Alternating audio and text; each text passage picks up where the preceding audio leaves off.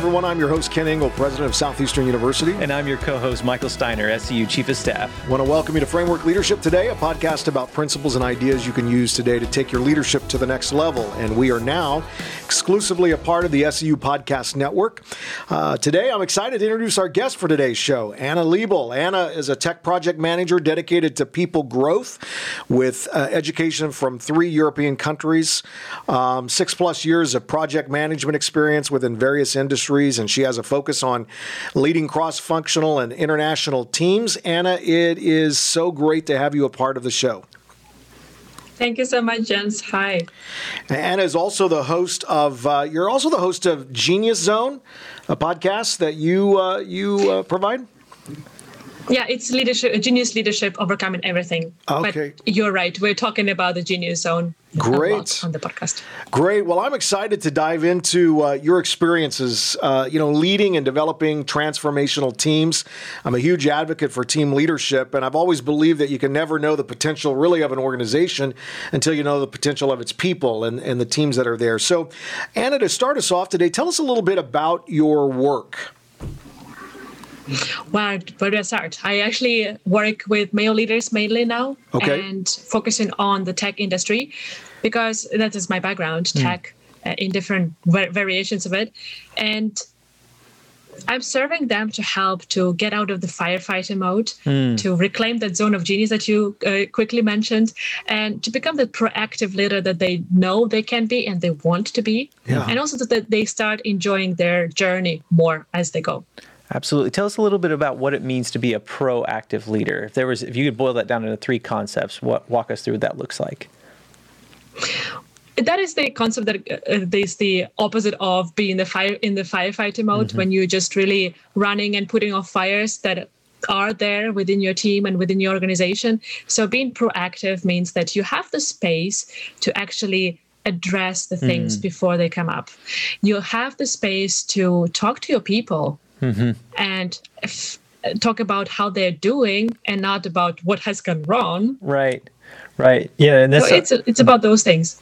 And Kent, this is something we talk about a lot, especially on this show. You know, when you, as leaders, oftentimes we can't predict what's going to happen to us. Right, we don't know right. what's coming down the pipe. And as leaders, you have to have principles. You have to have ways so that you don't have to be in the fight or flight zone that you're talking about. You have to have different things that guide you in that way. Yeah. Now, Anna, with your platform, there's a lot of discussion around finding your uh, Genius Zone. Tell us about this concept and and what it means to you. Hmm.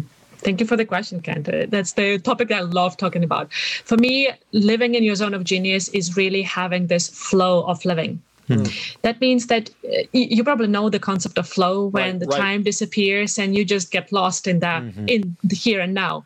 But in reality life happens right? right? and we can't always be in those activities that get us in the state of flow but the zone of genius and the living within that zone to me is being in alignment with your purpose the mm. ultimate thing that you want to achieve and the legacy that you want to create with your life and the values that you have within yourselves and you want to live by and in that alignment, whenever the seas are stormy, mm-hmm. you still have this strong inner core, this inner compass that helps you to go through that with this feeling of flow. Mm. And you don't question your life choices, your daily choices. You just know that this is all part of the journey. Yeah, there's there's something about when you do you align people, you align um, structure, you you align resources, you align all of that to produce that flow. Uh, it, it's pretty it's pretty significant and amazing, and uh, we strive for that. I know here at, at, Southeastern University quite a bit with all of our teams and and everything that we do, very much so. Where did you first um, start researching about this kind of flow of living? How, how did you start investigating this topic? I would say I started with myself over a decade ago. I've been working quite actively on the personal development and self leadership, mm. and I I'm one of those people who are not swallowing book after book after book. Mm. I take ages with one book, but I really live through it and I implement every single thing that is in there. And until I feel like yes, this is part of me right now, whatever yeah. I feel like is applicable, I, I'm I'm sticking to that one book. So there was a couple of the books that were changing my life this way significantly and they were helping me align myself with those values define those values clearly and then align with them so that they become part of my daily check-ins mm. and my acting is the best version of myself yeah. Some of your passions within your platform include those concepts of self motivation and self care. What, what are the, the strategies to put your o- oxygen mask on first and then assist others? honestly, Ken, I'm struggling with that myself nowadays uh, a bit because of the new business. Sure. Growing a business, I'm saying I'm a mom of a, a human baby and a business baby. uh, and I started them fairly simple, close to each other. So it's, it's a struggle. But mm. my strategies and the strategies that we usually work with my clients on are putting that on your calendar. Mm. Quite often nowadays, we are driven by our calendars. Right. And the problem why so many people are burned out, so many people have health, uh, mental health issues, are because they have their fully scheduled, fully blocked calendar, and then they have a to-do list that is mm. also endless. Yeah. And on top of that, somewhere maybe they have some time, will they will find some time for self-care, and that that's not how it works. So to put the self-care and putting this oxygen mask on yourself first. Uh, as a priority for yourself, you really need to put it first. Yeah. And mm-hmm. as one of my clients said, if you wait for some time in the future, next week or in three months, for a better time to to do your personal development, to invest in yourself, and so on, your next week will look just the same as mm, this right. week. Right. And three months ahead, the week will be just as busy as now. So you really need to put a stick in the ground and say, this is important for me mm. as a leader, as a human being, as a spouse, and so on. So I need to find the time, and I find this time and I stick to it and I commit to taking this time for myself. Yeah. So with the, the clients that you work with, as you're trying to coach them into taking the time to care for themselves and to actually make it a priority, what are the first steps that you give to them that they recommend that you recommend they take in order to make that move towards prioritizing self-care? Well, one of the things that we do with every single client of mine is journaling, hmm. daily structured journaling. And I'm a big believer in a micro steps. So those steps that are like too small to fail them. Yeah. And this is the power of personal development. You don't have to do huge leaps to get somewhere. You, the power is actually in taking those tiny steps. And f- finding two, three minutes in the end of your day to answer two, three questions hmm. is the first step that everyone can do. And it doesn't cost anything because most probably you already have a notebook and probably you have a pen right. at home. Yeah. Just put them next to your bed on the bedside table and go for it. How how can leaders include their families and their work culture as a part of that? Because i think you know a lot of the times at least i know in my own house we've had a lot of this kind of conversation. Me and my wife are actually talking have been talk, having this conversation right now about me where it's how can we help each other? How can i help her get the time she needs for self-care? And then how can she help me? What are those how, how can leaders have those kind of vulnerable conversations with their teams or with their families about prioritizing their self care? This is a fantastic question, and this, the first step you already answered actually about right. it's start talking about that, yeah. right?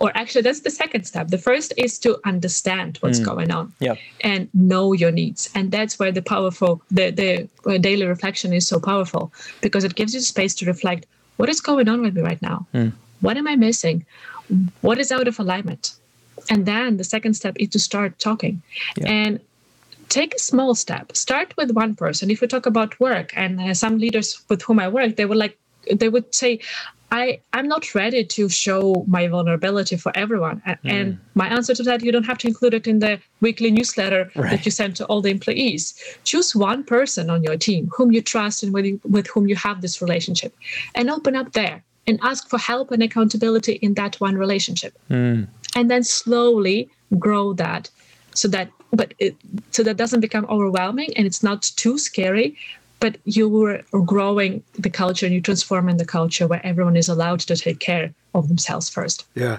and I and I love the the self reflection. I mean, this is something that I have have made a discipline in my life um, on a daily basis. As you said, you know, like at the end of the day, you know, what were the experiences that I went through? Good, bad, difficult today. Who were the people that came in uh, in my pathway today? What were the conversations we had?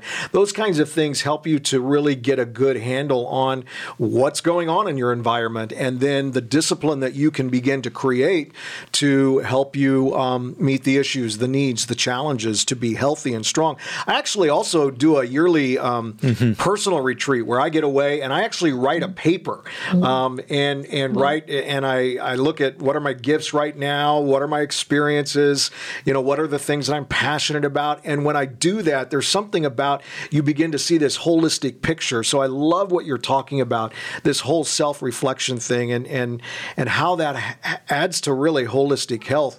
And speaking of of holistic health. Um, you know, being a leader sometimes can be a lonely process. There's there's no doubt about it, and at times you feel lost and and uncertain, uh, and hesi- and and oftentimes you might hesitate to ask for help.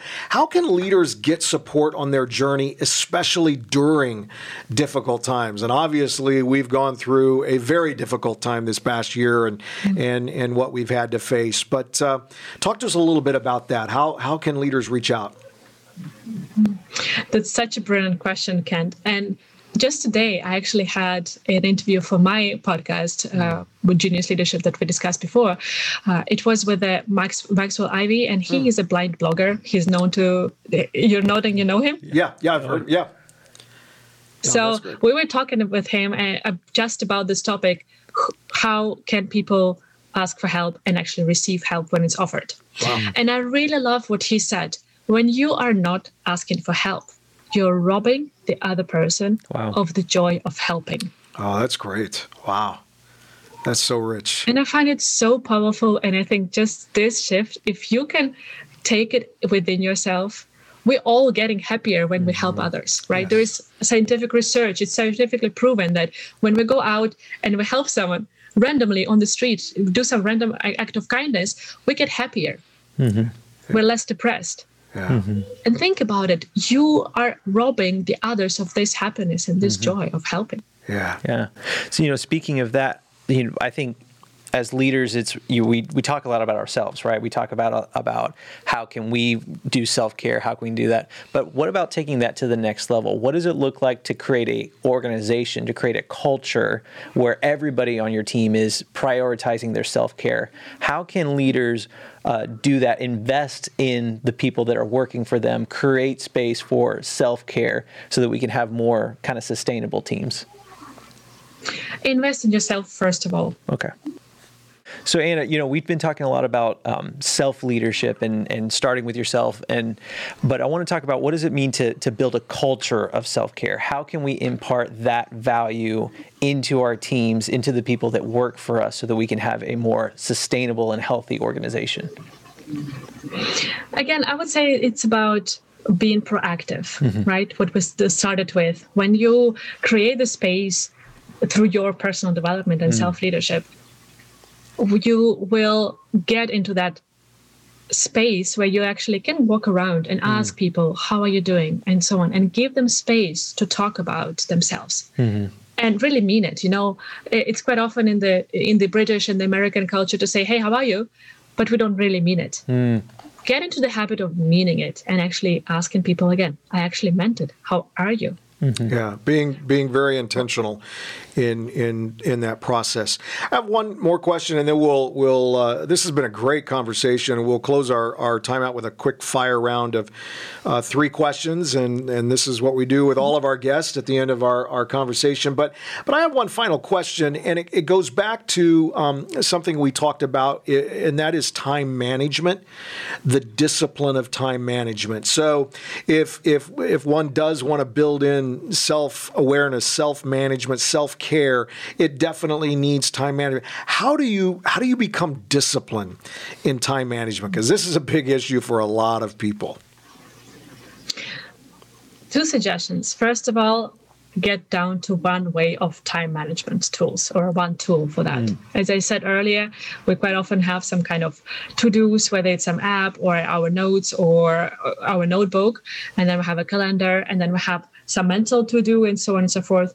And each of them takes, or we plan for 24 hours every day. Mm. And that is why we get overwhelmed. Right. Mm. But most importantly, I actually want to make a shift in the conversation and talk not only about the time management, but a combination of time and energy management. Ah, that's great.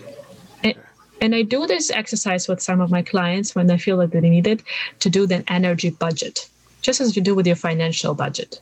You know how much money comes into your account mm-hmm. every month, and then you plan, okay, this much goes for this category, this much for that, this much I want to save up, and so on and so forth. Do the same with your energy. Track for for some time how much energy do you spend on the activities that you have in your day. Mm. Are you getting up to 100%? And I usually recommend to to have the goal of budgeting for 85% so that you have some budget or some buffer for life happening. Mm-hmm. Yeah, that's that's and so that good. has been a really big shift for a lot of my clients that they realize, okay, it's not about the time; it's really about the energy. And sometimes those tiny things, you know, some time, uh, some some tiny tasks, they're like, oh, it's just five minutes, I can do it. I don't need to delegate it. But it really sucks the energy and the life out of them. Mm-hmm and that's what you see in the energy budget then it's it gets much easier to delegate things for example to outsource things to delete things mm-hmm.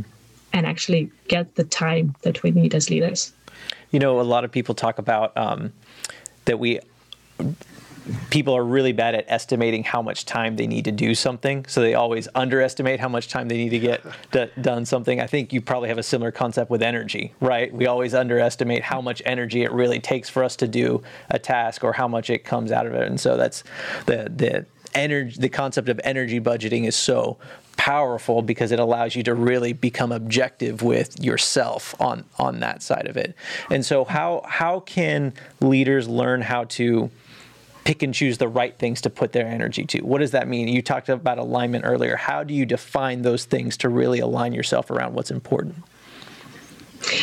I usually suggest to do a value exercise, so defining three value words that would really describe this ultimate best version of yourself. Mm. And I can share your resources of how to do it. I've done some webinars about that.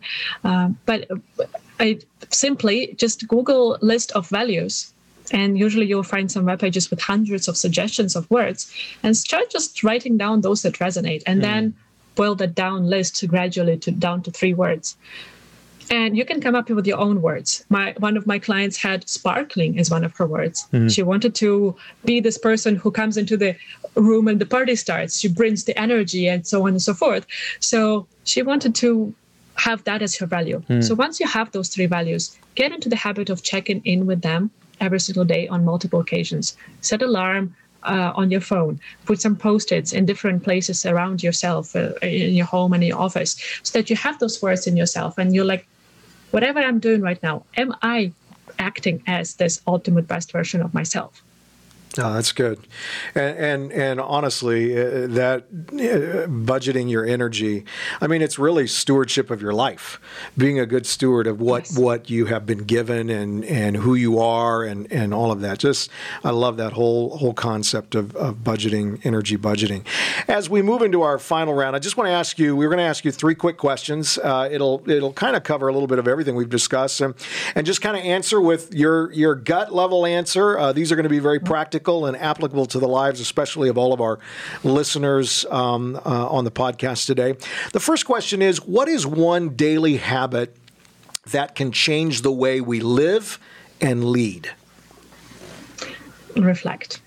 Reflect. And start with the question of what did I do well today or what am I proud of? That's good. Love it. Love it. Second question How do you fight criticism while also boosting your self esteem? You build your self esteem first of all, and that is actually done through the reflection as well. So we're coming back to the first question. Love it. Yeah. And then, final question What is one of the greatest pieces of advice you have ever received in your life? Hmm. It was from one of my leaders, one of the managers back in my corporate times, who said, Anna, you still have 45 years until your retirement. Slow down. Hmm. Oh, that's great. Wow. Hmm. Hey, Anna, I just want to thank you for joining us today on Framework Leadership. I'm, I'm grateful for the insight you have provided our listeners, valuable information today. I know I've learned a couple of things today mm-hmm. that uh, I especially love that, that energy budgeting. That's a concept I had not heard of, and that is, that is a powerful concept. No, I love it. It's been great, great conversation. And if you want to stay up to date with Anna, you can follow her on Instagram at Anna Liebel. That's L I E B And you can uh, listen to her podcast, The uh, Genius Leadership, on Apple, everywhere. And then if you're with us right now on YouTube, we want you to hit that subscribe button, hit that like button right down below us. And then you can check us out for more leadership content on Kent underscore Ingle, Twitter at Kent Ingle. You can also visit our website, kentingle.com. Thank you so much for listening to Framework Leadership.